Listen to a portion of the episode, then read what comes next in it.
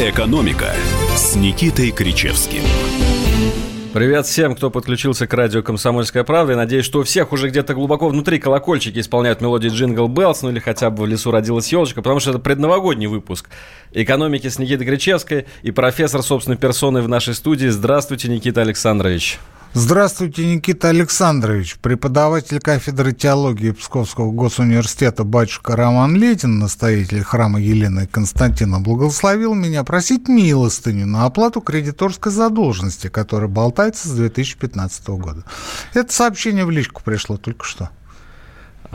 Даже сложно что-то прокомментировать по этому поводу. Это церковь просит у нищего профессора милостыню для того, чтобы оплатить кредиторку, которая болтается с 2015 года. Сумма, которая осталась 28 800 рублей. Ну, хочется верить, что перед Новым годом все-таки будут какие-то чудеса, и, может быть, другими способами. Может быть, СМС-ками им поможем, Алексей Валерьевич. СМС-ками можно объявить краудфандинг. Да. На покрытие кредиторки Псковской церквушки. Почему бы и нет? Вот такие новости у нас сегодня днем приходят. С вами в студии также Алексей Иванов. Я напомню, как меня зовут. И напомню наш студийный номер телефона 8 800 200 ровно 9702. WhatsApp и Viber +7 967 200 ровно 9702. У нас по традиции звонки будем мы принимать во второй половине передачи. Сообщение принимаем уже прямо сейчас. И у нас традиционный вопрос дня. Сегодня все просто. Ваши итоги года экономические. Ну, давайте главный один. Главный экономический итог года. Может быть личный, но только давайте без того... Не может быть, а только личный. Личный. Да, потому что если вы идентифицируете себя со страной, не отделяете себя от национальной экономики, тогда, конечно, это будет итог общественный, общеэкономический, национальный, Алексей Валерьевич. Но если вы все-таки делаете небольшой акцент на себе, любимом, тогда говорите о себе. Только, но пожалуйста, с экономикой. Да, с уклоном в экономику. То есть не про то, что у вас родился внук, мы или сын, или дочь, мы все прекрасно... У вас родился в этом году сын? Нет, у меня, к сожалению, в этом году никто не родился. Почему, к сожалению? Ну, это же всегда радость, когда кто-то рождается. Сколько у вас, кстати... Вы же многодетный отец. Пока четверо. Но вы не сдаетесь. Нет, Алексей Ильич. Наша задача решать демографический вопрос, мы работаем над этим. И вот тут вот вы как раз солидаризуетесь со всей страной, с национальными проектами. Я бы сказал, с правительством. Вносите правительство, правда, мне ничем, судя по всему, не поможет, если вдруг получится так, что у меня будет не четверо, а несколько больше детей. Но тем не менее, я предлагал в своем Фейсбуке, в Телеграм-канале «Антискрепа», я предлагал распространить выплаты с 1,5 до 3 лет, как мы с вами говорили, не из Пенсионного фонда России, из маткапитала на второго ребенка, а из бюджета. Причем выплачивать не на второго ребенка, а на третьего нет, на всех детей. Я предлагал отправлять многодетных матерей на пенсию раньше срока. Но вот сейчас, если у вас трое детей, в 57 лет, а я предлагал строго в 55. А если 5 детей, то по-старому в 50. Я предлагал списывать ипотеку частично или полностью и снова за счет бюджета делать это, за счет национальных же проектов. Ну, это глаз вопиющего в пустыне, Алексей Валерьевич. Мы так приходим к тому, что воспитание детей – это тоже работа, да? Для государства, если вот сбывается, сбудется все то, что вы предлагаете, если государство будет платить за то, что вы рожаете 3-го, 4-го, 5-го ребенка, получается... Алексей Валерьевич, вы знаете, мы к этому приходим исключительно в общественных дискуссиях, исключительно. Вот не зря сегодня Путин сказал о том, что люди не чувствуют улучшения даже там, где результаты есть. Я бы не сказал, что результаты по демографии есть, там скорее негатив. Да не скорее, а там откровенно негатив. Рекордная в этом году, кажется, 300 тысяч убыль населения. Да. И вот бы сейчас выйти и сказать, а давайте вот так, а давайте вот всяк, а давайте пересчитаем для тех, кто уже находится в ипотечных отношениях с банками. А давайте выплачивать деньги тем, кто использовал мат-капитал на частичное погашение ипотеки или полное погашение ипотеки. А давайте. Но справедливости ради в этом году все-таки был демографический пакет летом, мы помним, да, он вводился, может быть, недостаточный, это можно обсуждать, но то, что власть понимает, что демографию нужно стимулировать, в том числе и вливаниями из бюджета, мне кажется, мы это увидели в этом году. И вот здесь, Алексей Валерьевич, мы подходим к ключевой мысли сегодняшнего эфира, которая заключается в том, что есть два подхода к государственному управлению экономикой. Один подход политэкономический, и здесь я отсылаю наших слушателей к Марксу с его классами, к Гумилёву с его пассионариями, к Торстейну Виблену, великому норвежскому экономисту-социологу с его институциями. Это с одной стороны. А есть подход экономической теории. Подход заключается в, по возможности, максимальном и эффективном распределении ограниченных дефицитных ресурсов. Дефицитным ресурсом в наших условиях являются деньги, в данном случае бюджетные деньги. И вот если власть идет по первому пути, а ее этому учили в вузах, тогда все складывается.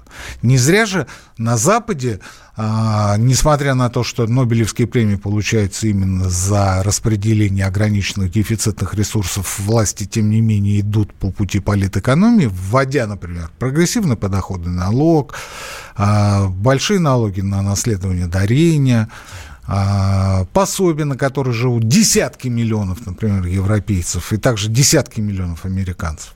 Это с одной стороны, хотя с точки зрения экономической теории этого делать нельзя. И там все более-менее со справедливостью и со стабильностью нормально. А у нас те, кто у власти на протяжении последних 30 лет, восприняли вот эту наносную экономическую теорию, что нужно максимально эффективно распределять ограниченные ресурсы, как данность. И они не понимают, что это просто встроенная идеологема в общую политэкономическую, ну, скажем так, струю, парадигму, как систему координат, систему ценностей. Называйте, как хотите. И вот два подхода. Один подход политэкономический, когда мы заботимся о социальном и экономическом вместе развитии страны. А другой подход – это вне зависимости от социума максимально эффективное распределение дефицитных ресурсов.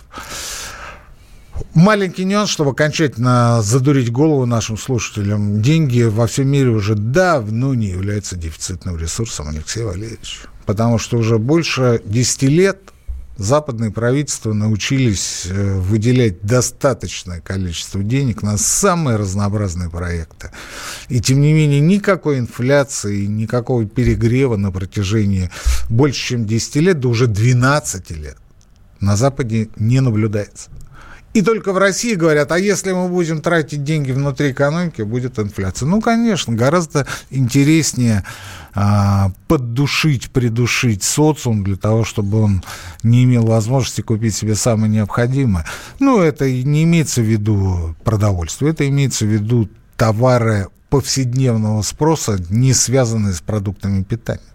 Ну, например, шмотки чуть получше или техника. Я вот хотел вас еще вот попросить, что прокомментировать. Владимир Путин, которого я сегодня же цитировал, сегодня же на этом совещании по нацпроектам сказал, что у нас есть задача номер один – повысить уровень жизни населения, повысить уровень реальных доходов населения. Дескать, не растет у нас достаточно быстро экономика, но это же нельзя сделать указом, да? Алексей Валерьевич, это невозможно сделать в существующей системе координат, когда вы заняты исключительно распределением дефицитных бюджетных средств, потому что бюджета много не бывает. Его всегда не хватает, его всегда мало. Это невозможно сделать.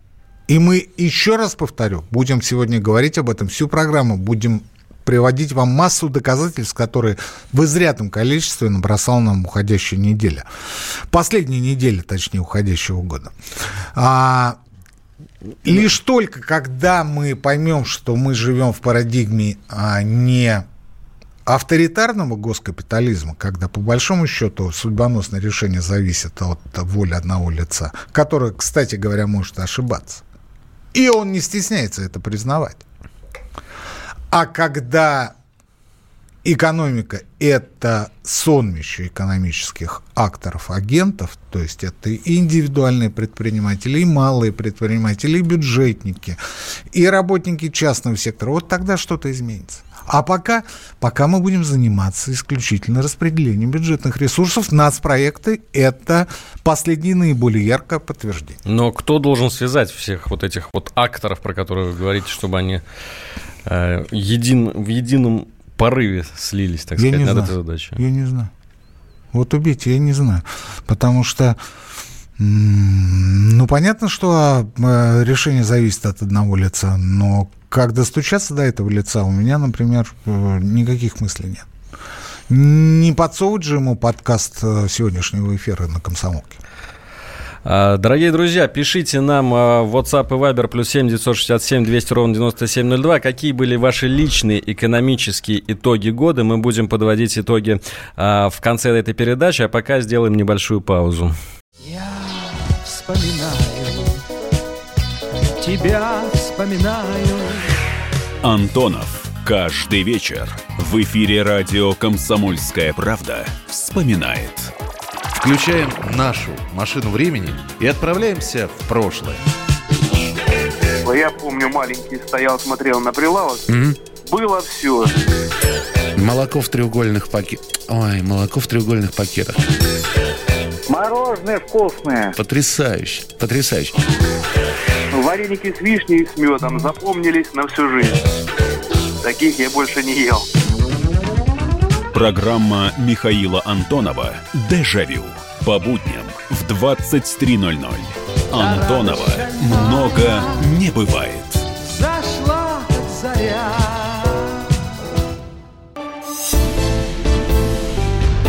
«Экономика» с Никитой Кричевским.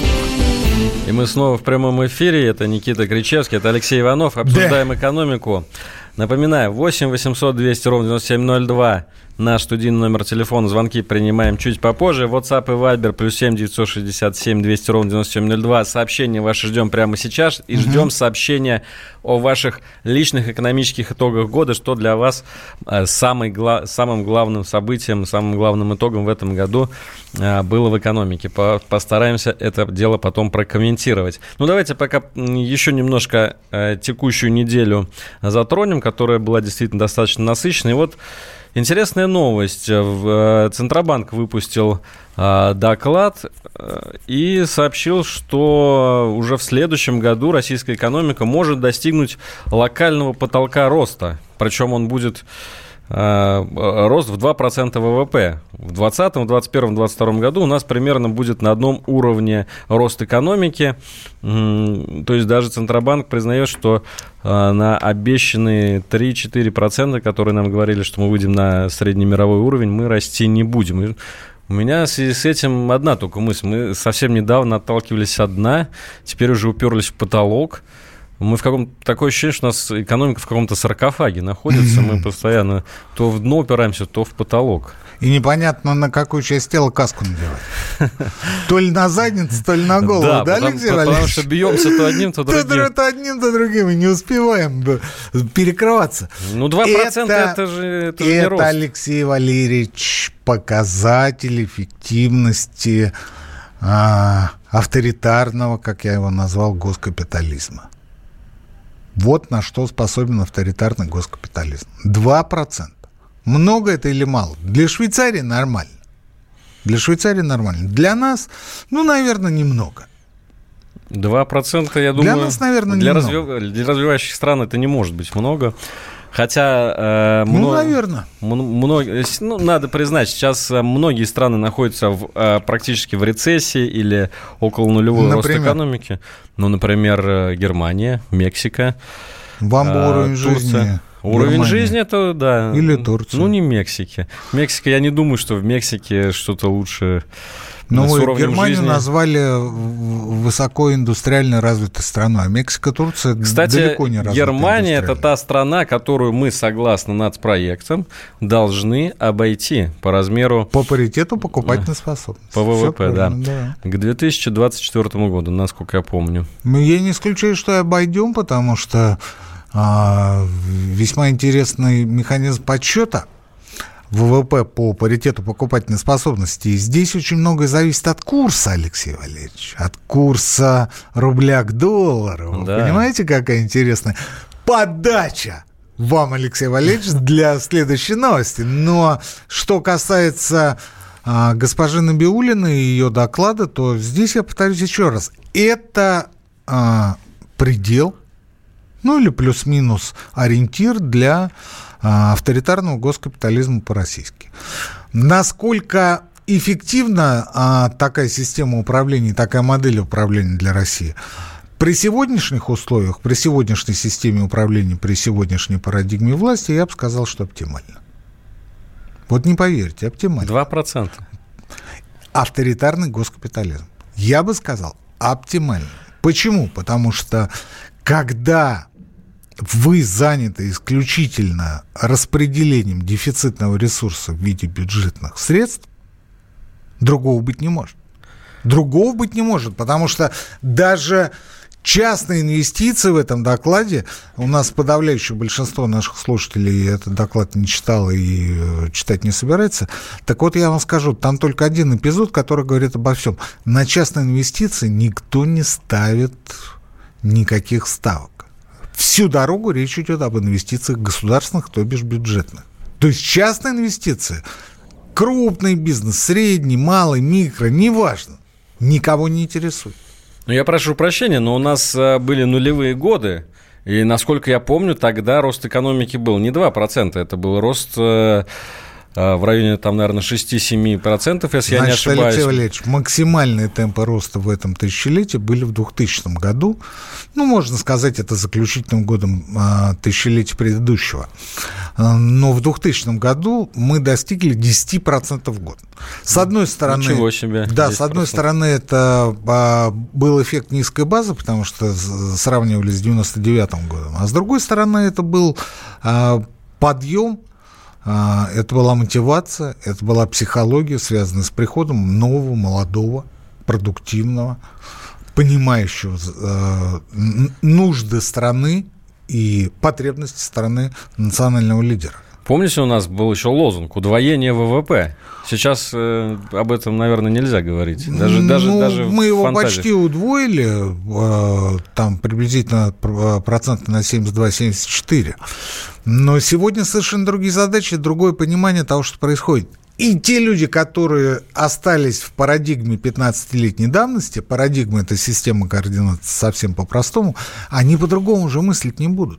И вы говорите, кто может перенастроить эту систему, но помимо президента еще премьер-министр, вне всякого сомнения, потому что он должен быть неким арбитром, судьей, некими весами, на одной чаше которых нужды социума, а это и образование, и наука, и культура, и армия, и безопасность, и все остальное. На другой стороне как раз те самые экономиксисты или экономические теоретики, которые занимаются исключительно, опять же умное слово скажу, аллокацией дефицитных ресурсов. Аллокация – это распределение или размещение дефицитных средств, ресурсов, дефицитного бюджета в данном случае.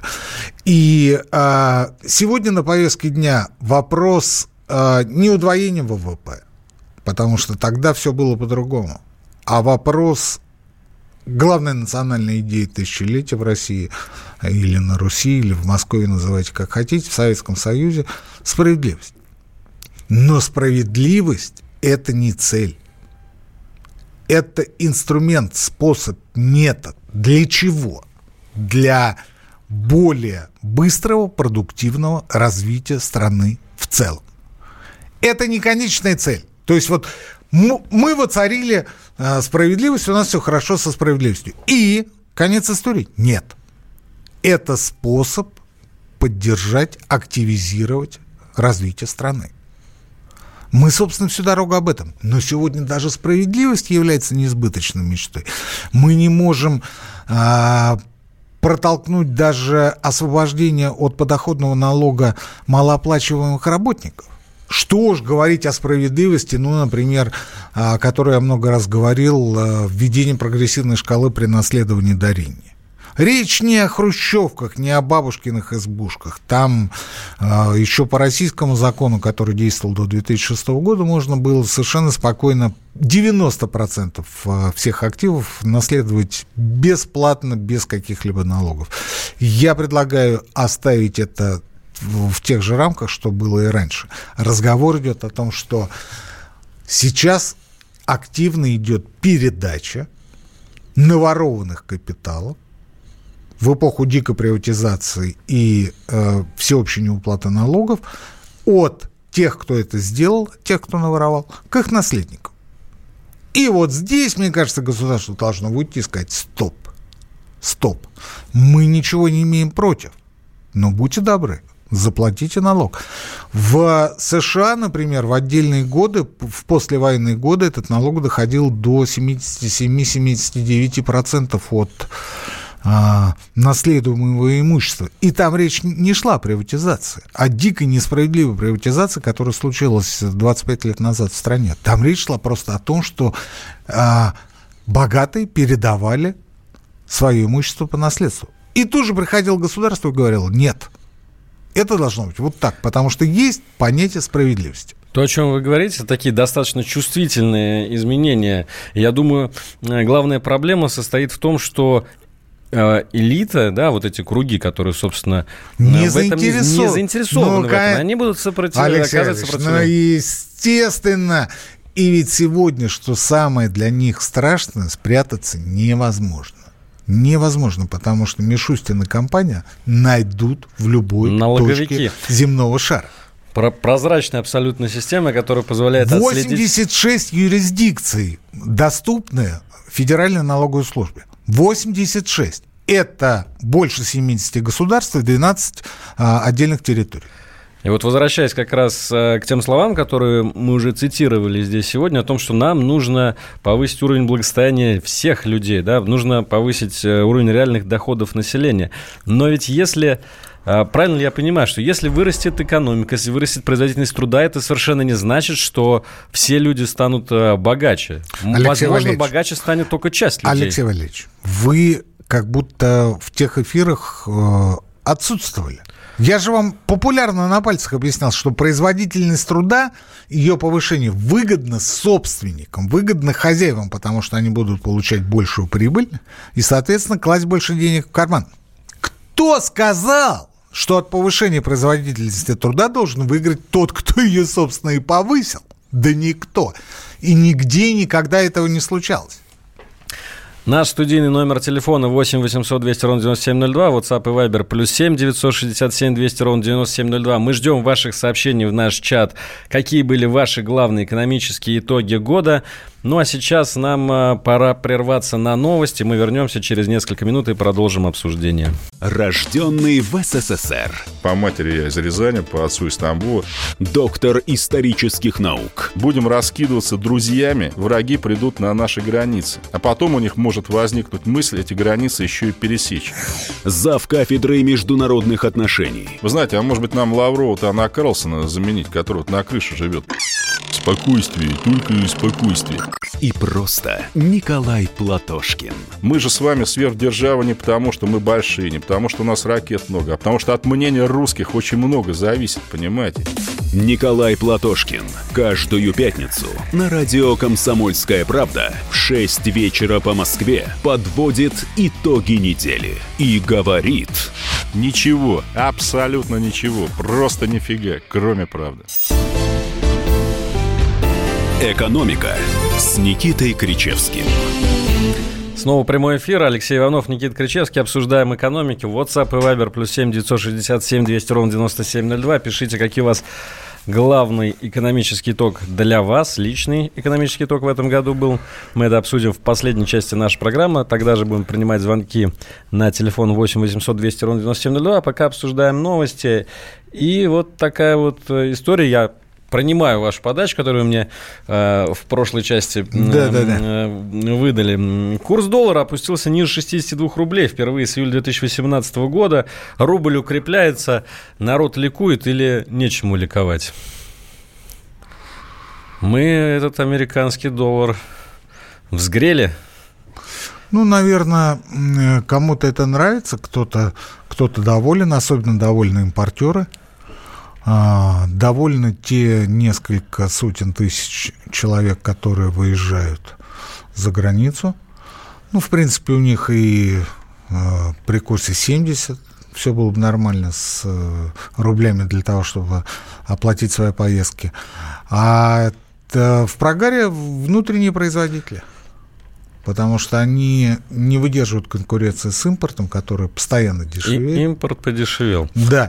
И вот здесь, смотрите, вот связка получается. С одной стороны, курс рубля укрепляется, и вроде как хорошо. А с другой стороны, не растет ВВП. А почему он не растет? А потому что экономика буксует из-за слишком высокого курса.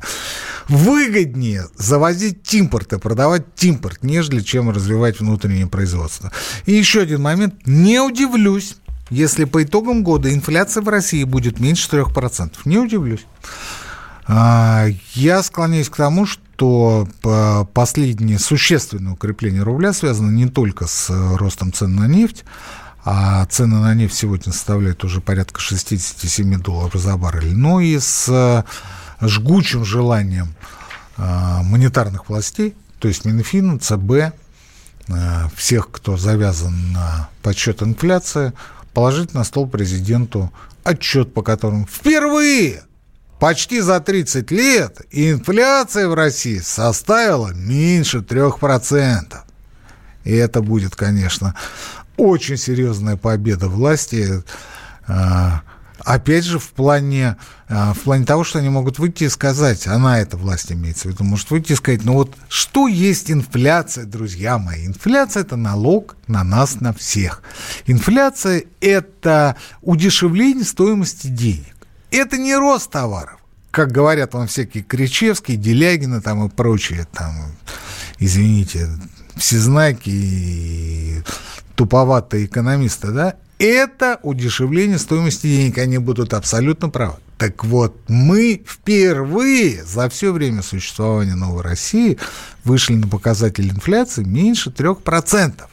И это, безусловно, счастье для нас, для всех. Мы заботимся о вас и вашем здоровье. То, что у вас денег немного, и то, что вы не можете себе купить много из того, что могли купить себе, там, скажем, 5 или 10 лет назад, это вопрос следующий. Мы работаем над этим.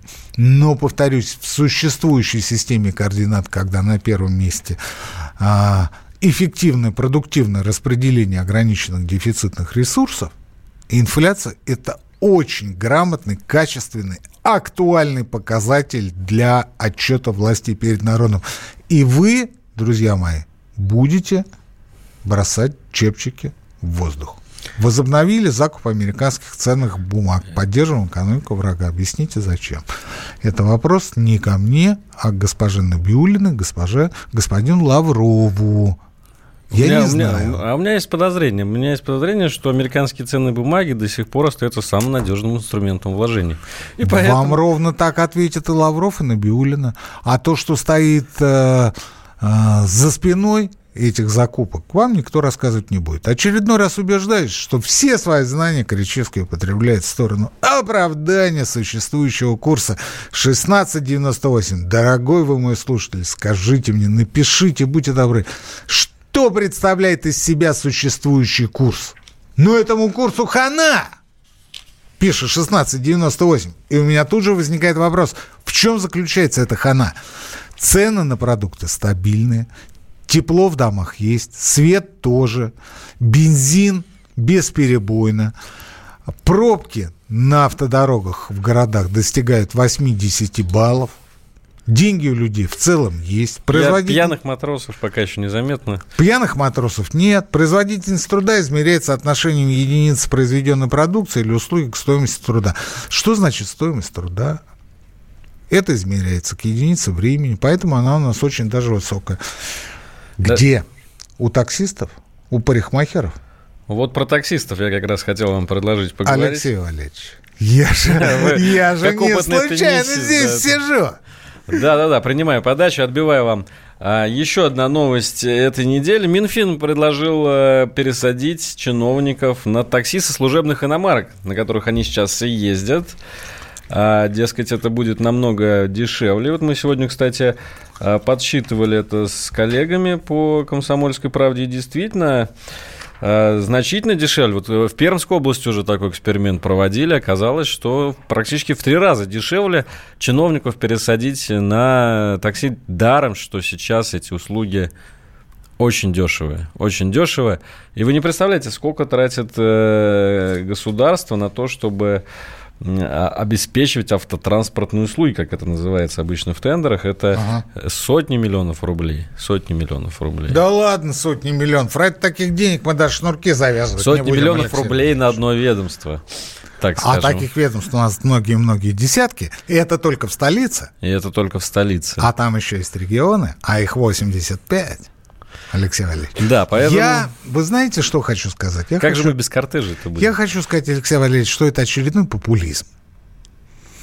Не в обиду Антону Германовичу это будет сказано. Это очередной популизм, связанный с тем, что мы пытаемся прикрыть разворовывание средств, выделяемых на аренду, приобретение, обслуживание служебных авто, попытка пересадить их, не на «Волге», как это было в конце 90-х. Да, а на таксо. Вы наведите порядок в своих автохозяйствах. Ребята, начните с этого. Ведь что есть таксо?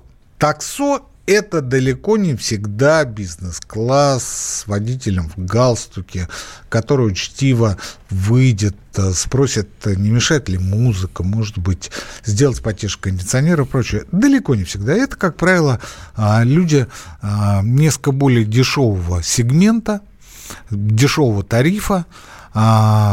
Часто это представители ближнего зарубежья, которые, в общем-то, имеют уши и имеют записывающее устройство. А персональные автомобили положены не секретаршам и ведущим специалистам, а... начальникам департаментов, как минимум. Чиновникам департаментов. Я так понимаю, что они как раз в пути работают, да, в том числе. А дальше возникает вопрос государственной тайны. Потому что есть допуск 2 уровня, есть допуск 1 уровня. У чиновников категории А не у всех. Но это начальник департамента и выше, или директор, или руководитель, не принципиально. У них, как правило, допуск уже первостатейный. И вот эта информация, которая может случайно быть обсуждена по телефону, попадет в уши потенциального сторонника ИГИЛ. Я, конечно, утрирую, говорю это абстрактно, в пределе, в экстремуме. Но если это будет так, что делать? А если он поделится это с тем, кому это будет интересно, тогда, Алексей Валерьевич?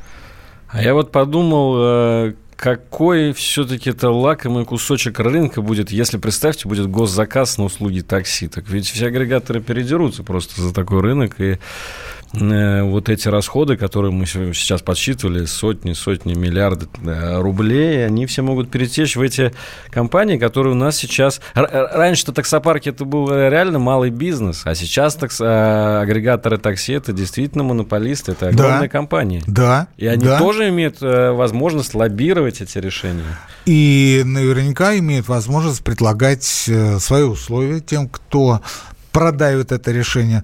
Но я повторю еще раз. Как быть с вопросом государственной тайны? Как быть с многочисленными случаями аварий, связанных с таксомоторами? Как быть с преступлениями, которые совершают работники такси? У меня... возникает больше вопросов, нежели чем громкие продолжительные аплодисменты популистскому предложению Антона Германовича. Я думаю, что это именно что популизм, который будет наверняка приятен слушателям, зрителям. Все поаплодируют, но дальше дело не пойдет, если только в очень небольших количествах. Но оно, собственно, и сейчас идет, потому что, Алексей Валерьевич, даже... крупные телерадиокомпании, когда приглашают к себе спикеров, и то буквально навязывают им такси. буквально навязывают. Им гораздо приятнее и удобнее, если вы приедете на такси, нежели чем на своем автомобиле. Я это говорю на собственном опыте.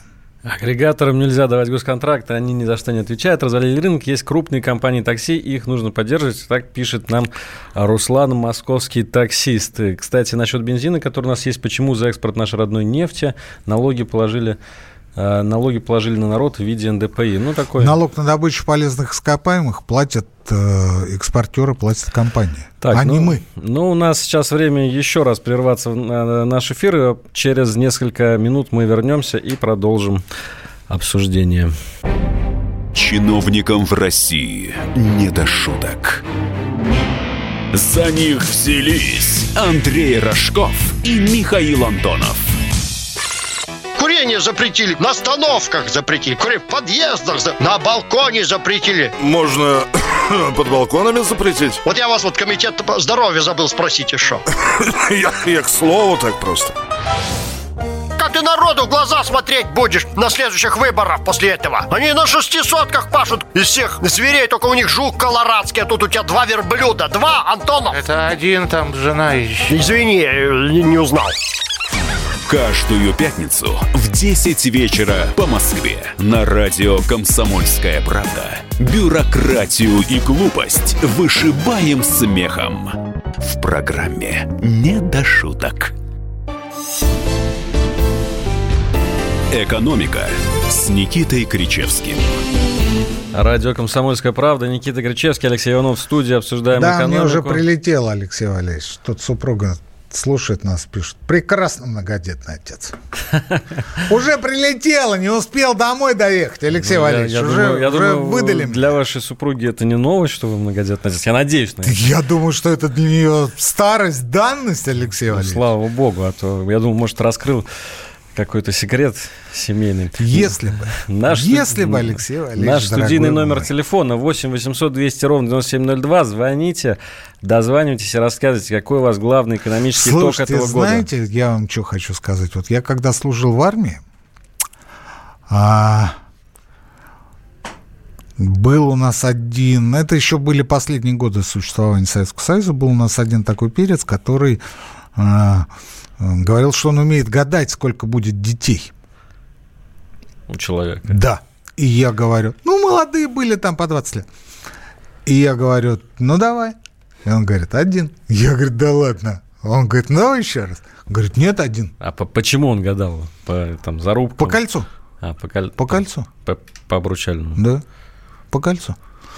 Вот. То есть, если бедненькое кольцо, то вряд ли человек там на 3 пойдет, да? Так нет, по его кольцу, в данном случае это было неважно, почему.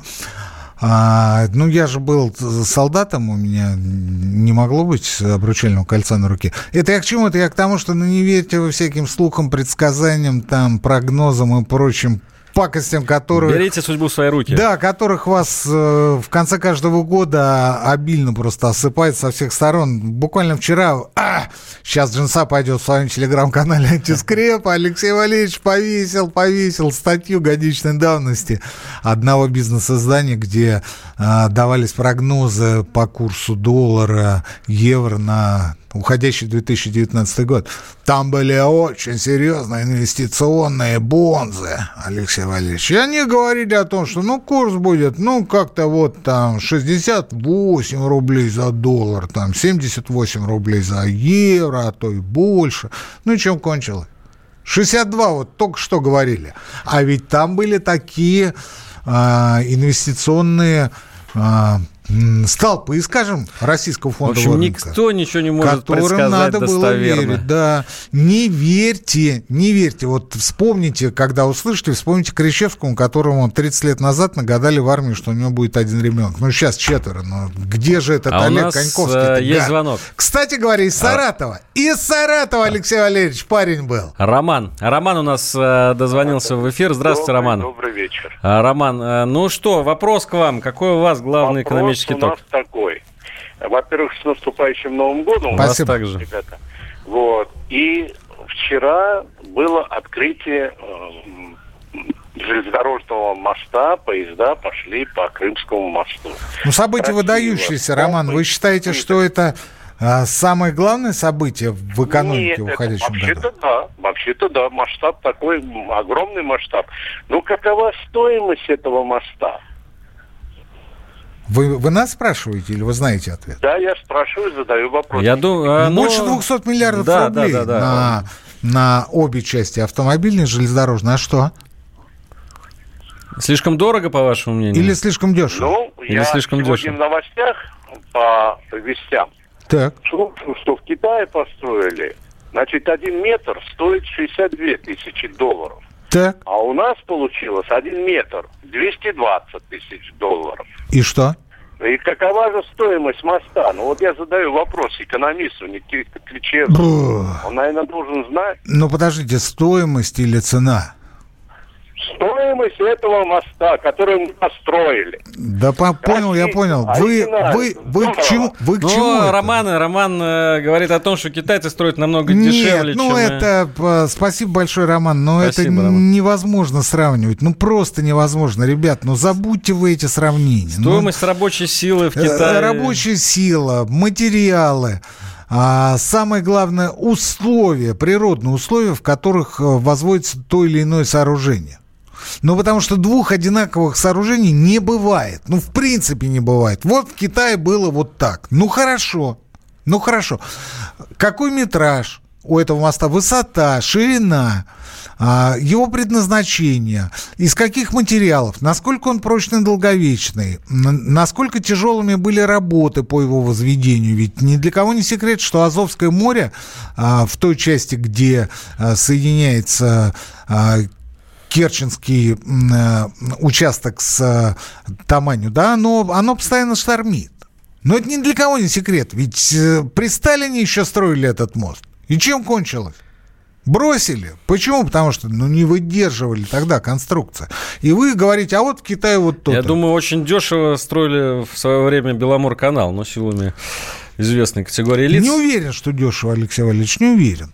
А что касается, мы с вами это обсуждали, моего самого главного события уходящего года, я об этом писал и скажу еще раз, на мой взгляд, это счастливое спасение в ходе авиакатастрофы в Жуковском. А можно сказать, что это не... Идем правее на солнце вдоль рядов кукурузы, если кто забыл. Можно сказать, что это не имеет отношения к экономике. Самое непосредственное – это и героизм, и головотяпство, и мусорная проблема, и коррупция, и все, что хотите, друзья мои. Можно говорить о мосте, я согласен. Никита Александрович, у нас будет еще возможность обсудить наши итоги года. Давайте сейчас пока послушаем Андрея, который нам дозвонился. Андрей, здравствуйте. Здравствуйте. Андрей, какой у вас главный итог года в экономике? Уважаемые Никита и Алексей, с Новым годом, с Рождеством. Спасибо, вас также. Главный итог года в долларах США. Что делать с ними? Покупать, продавать или держать? Вопрос к экономисту. Спасибо. Вопрос такой вечный, скажем так.